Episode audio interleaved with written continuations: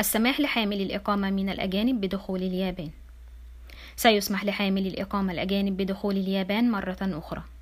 ويشمل ذلك إعادة دخول الأشخاص الذين غادروا اليابان قبل الثاني من إبريل 2020 وسيسمح بإعادة الدخول اعتبارا من شهر أغسطس. وسيتم السماح تدريجيا للمزيد من حامل الإقامة الأجانب بدخول اليابان مرة أخرى. أولا سيسمح للحاصلين على إقامة دائمة والمتزوجين من المواطنين اليابانيين وأبناء المواطنين اليابانيين بالعودة مرة أخرى إلى اليابان.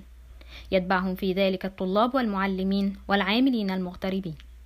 كما تناقش الحكومة اليابانية متى يمكن للفئات الأخرى العودة إلى اليابان.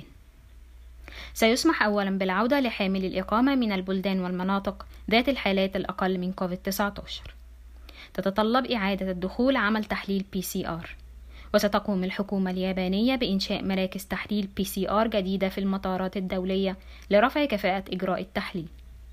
يرجى متابعة المزيد من المعلومات التي سيتم الإعلان عنها لاحقاً.